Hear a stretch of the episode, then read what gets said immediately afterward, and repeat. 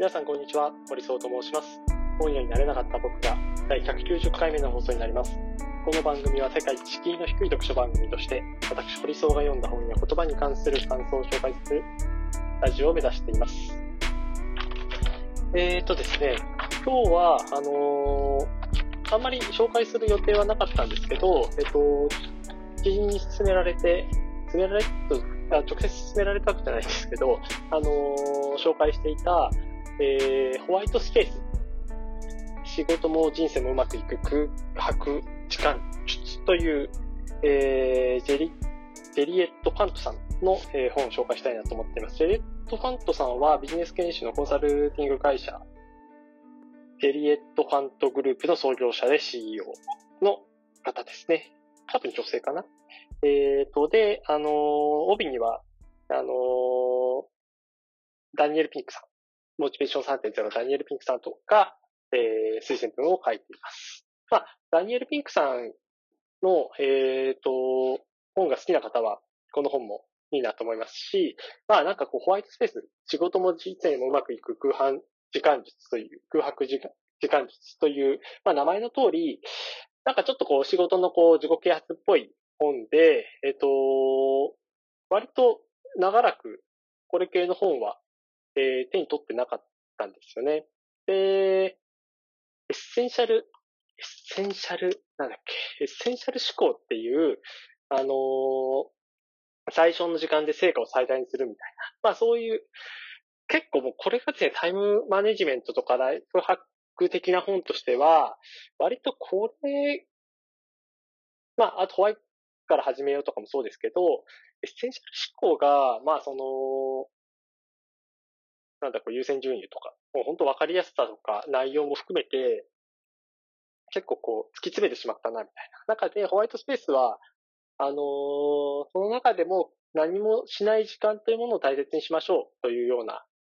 まあある意味、えー、よく言われていること、なんかこの本読んで、なんかね、これから本の紹介するのに、まあ、新しいことは特にありませんでしたっていうのは、あのー、ちょっとあれなんですけど、なんか僕自身がこの本を紹介したいなと思ったのは、結構ですね、こう創業1年、あのー、去年の8月から、えー、仕事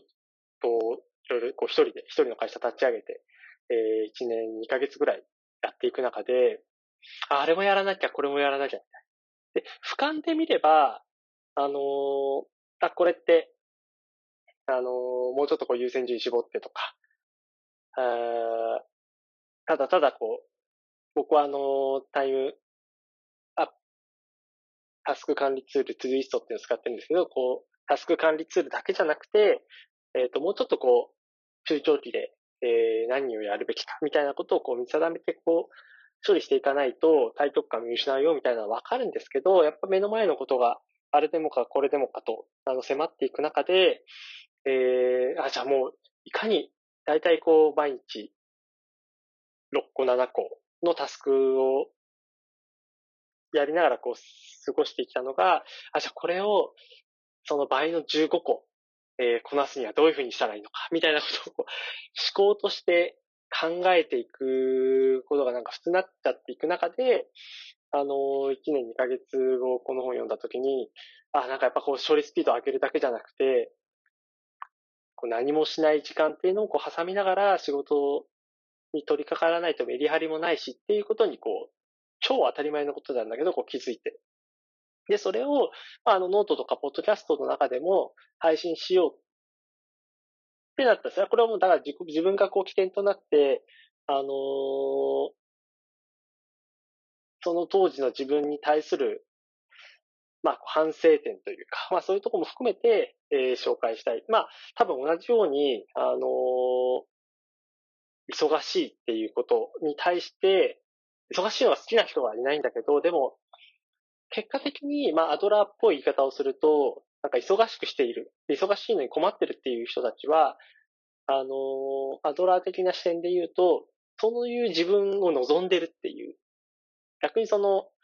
タスクを本当絞って、えやるっていうのは、あの、アドラーに言わせれば、その、例えばこう、上司から10個のタスクやってって言われて、えー、本来であれば半分は断らなくちゃいけない。だけど、それをこう、受け入れちゃうっていうのは、上司が悪いんじゃなくて、自分自身が、それに対してノーということによって、上司とこう調整したりとか、まあ、いざこざみたいなのが、えー、一瞬発生してしまう。それを、えー、そういうこうやりとりが嫌だから、この10個のタスクを、えー、こなすってことをこう受け入れ、それを望んでるっていうような見方もあって。で、そういう方にとっそういうのが、まあ、あの、いや、そんなことはないよ。じゃ自分はやらされてるんだとか、あるいはこう自分が主体的に望んでやってるんだって方もいると思うけれども、ちょっとこう、立ち止まって、えー、この本で言うと、こう、ホワイトスペースをちゃんと作った上で、えー、仕事にこう臨むのがいいんじゃないかなと思ったりしています。で、えっと、まずは、なんかこの、え、なんかこう思い出すなんかこう今日は3つなんかポイントをまとめるというよりは、なんか自分のなんかこう思っていることをタラタラと20分ぐらい話そうかなと思ってるんですけど、結構やっぱ考えにふけてるとか、なんか何もしてないように見える人っていうのが、こうサボりだっていうふうに見なされる時代でもあるような気がするんですよね。結構よく言われてるのが、タバコを、この企業の中にこうタバコ喫煙のスペースがあって、えー、そこでこうタバコ吸ってると、休憩してると。で、その捨てない人にとってはそのスペースはないし、あの、じゃあ捨てない人たちが、あの、ネットサーフィンしてたら、それは、この、机の上でネットサーフィンしてたら、何サボってるんだって怒られますよね。だからその、喫煙所でこう、ぷかーっとしてる時間と同じような時間をこう、担保してくれみたいな。で、まあその喫煙の問題に関しては健康を害するみたいな側面もあったりするので、あの、なんともそれをこう廃止すべきだみたいなことって、あの、一概に廃止すべきだ、廃止すべきでないっていうのは言えないんですけど、ただ、なんか僕が思い出すのは、かなり昔ですね。かなり昔のドキュメンタリーで、情熱大陸で、爆笑問題が取り上げられたときに、あのー、保険の太田光さんが、えー、楽屋でソファーに座って、なんか目が、こう、宙を泳ぎつつ、タバコを吸っているシーン。まあ、楽屋でタバコを吸える時代なので、かなり前の情熱大陸、本当に、下手したら1900、いつある本当にだいぶ昔だと思うんですけど、で、そこで、なんかこう、待ち時間というか、まあ、今も超忙しい方だと思うんですけど、当然当時も、この出たての頃でめちゃくちゃ忙しかったはずの彼が、まあちょっとしたこう、寝る、仮眠を取るわけでもなく、何をするわけでもなく、タバコを、本当タバコのなんかこの吸い殻が、灰がなんか落ちちゃうんじゃないかみたいな。なんかそれぐらいなんか無遊病なんじゃないかっていうぐらい、ぼんやりとしてたんですよね。なんかそのシーンをなんか真っ先に思い出して、で、まあ、最近はちょっとこう、あの、統一教会の問題もあって、太田さんがこう、叩かれる場面とかも結構出ますけど、まあやっぱこう一時代、こう、爆笑問題としてお笑いのシーンの中で最前線駆け抜けてきたっていうことに対しては異論がないと思う中で、そのめちゃくちゃ忙しい人が、そういう時間を、まあなんかこう映し出されていた。そのシーンは、なんかやっぱ今、このホワイトスペースっていう本を読むと、つなげてしまうところがあったりするんですよね。めちゃくちゃ忙しくて、本当ネタも作んなくちゃいけないし、バラエティで MC としてこう台本を段取りを考えなくちゃいけないとか、まあいろいろこうやっていく中で、太田さんがそういうシーンを見せていった、そういうシーンが、そういうことを、まあ今は続けてるのかわかんないですけど、なんか見せていたあのシーンは、なんかこう戦略的、このホワイトスペースという本に寄せるのであれば、戦略的にこう何もしないことで、えー、回復削減内政構築。これあの、戦略的小休止ということで、あの、著者は、えー、こういう効果がありますよって言ってるのは、回復のための戦略的小休止、削減のための戦略的小休止、内政のための戦略的小休止、構築のための戦略的小休止ということで、こう4つ挙げているんですね。で、回復っていうのは、文字通りこう疲れた脳の体を休めるために取る時間。で、削減っていうのは自分にこうかかってる負荷っていうのをこう物理的に減らすこと。で、こう休むことによって、休む時間をちゃんと取ることによって不要なものをこう手放す。助けにもなるということを言っています。で、内政のための昇給士。あの、多分、三つ目、四つ目がすごく大事だと思うんですけど、内政のための昇給士っていうのは、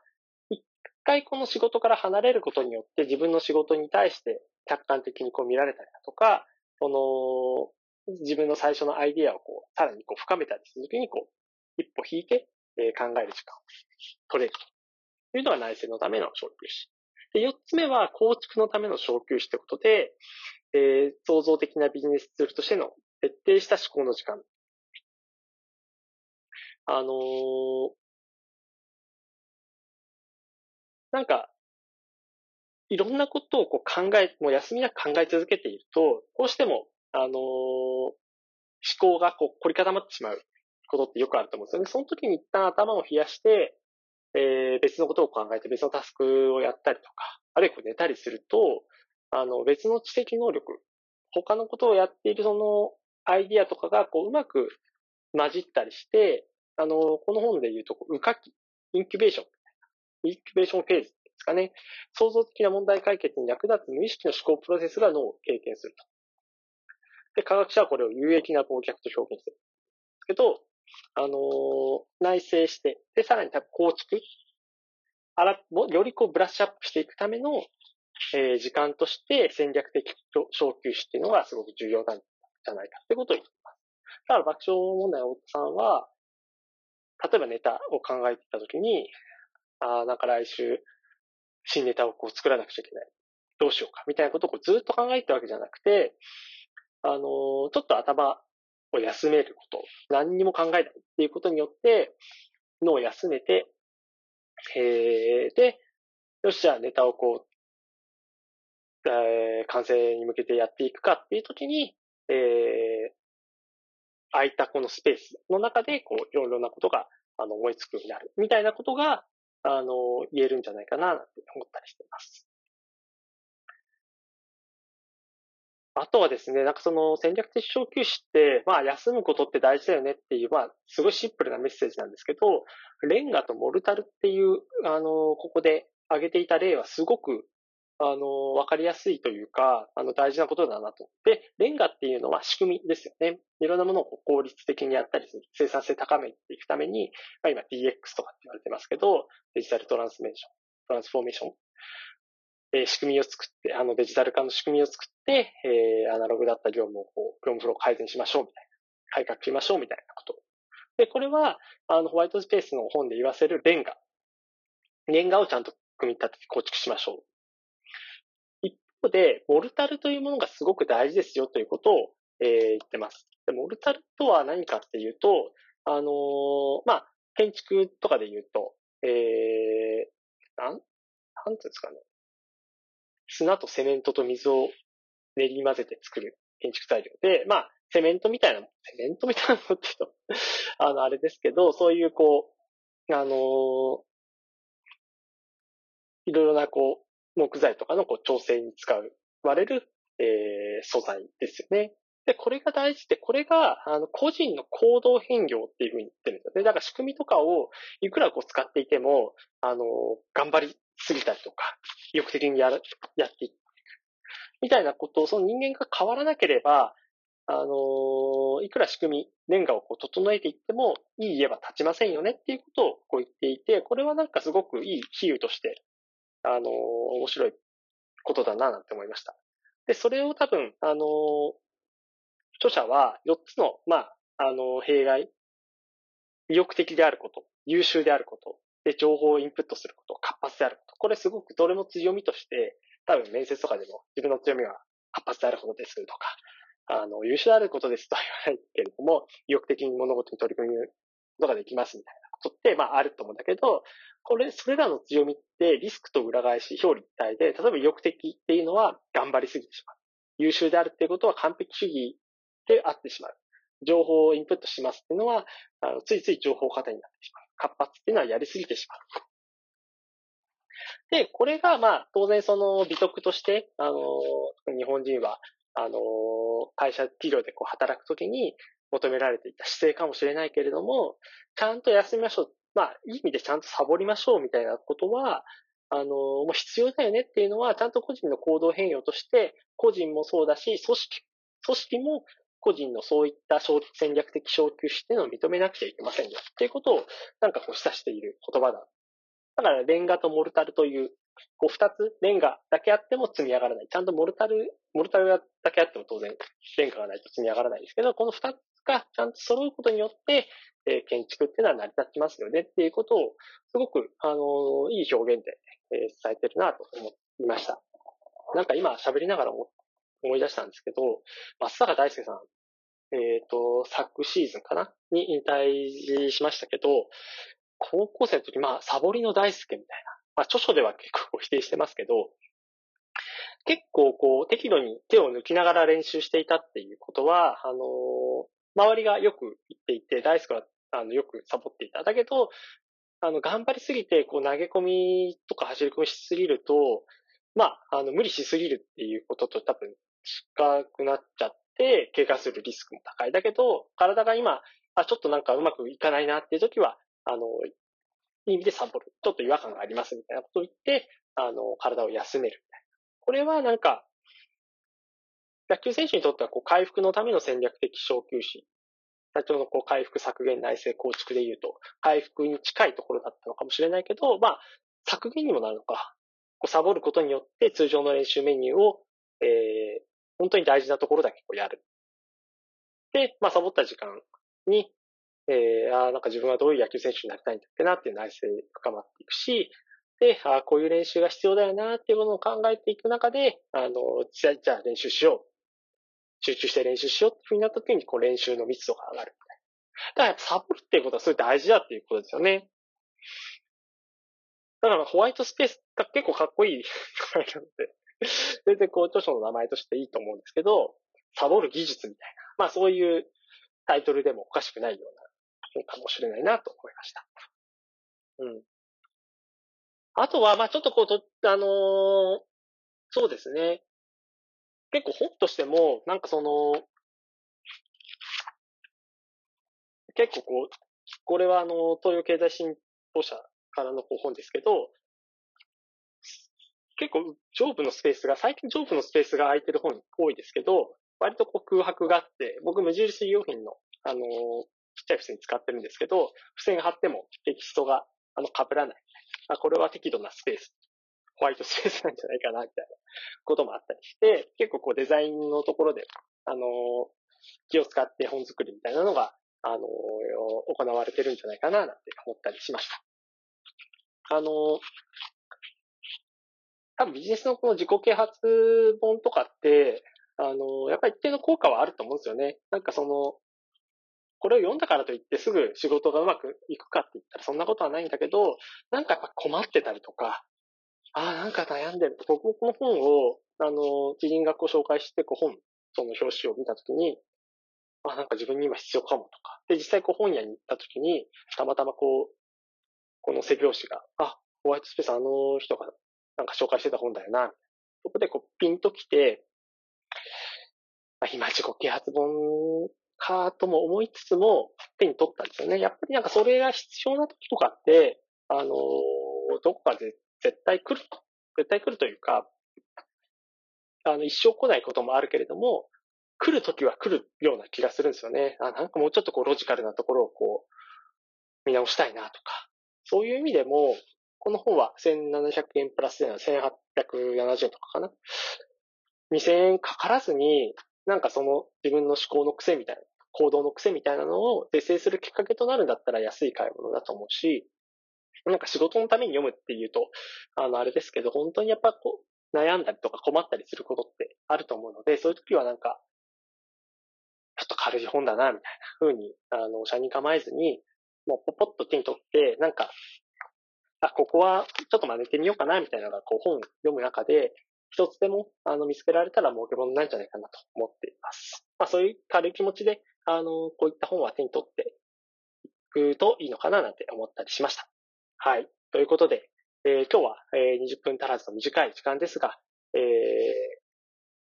ー、エリエット・ファントさんの、えー、ホワイトスペース、仕事も自主性もうまくいく空白時間術という本を紹介させていただきました。また次回配信もお楽しみください。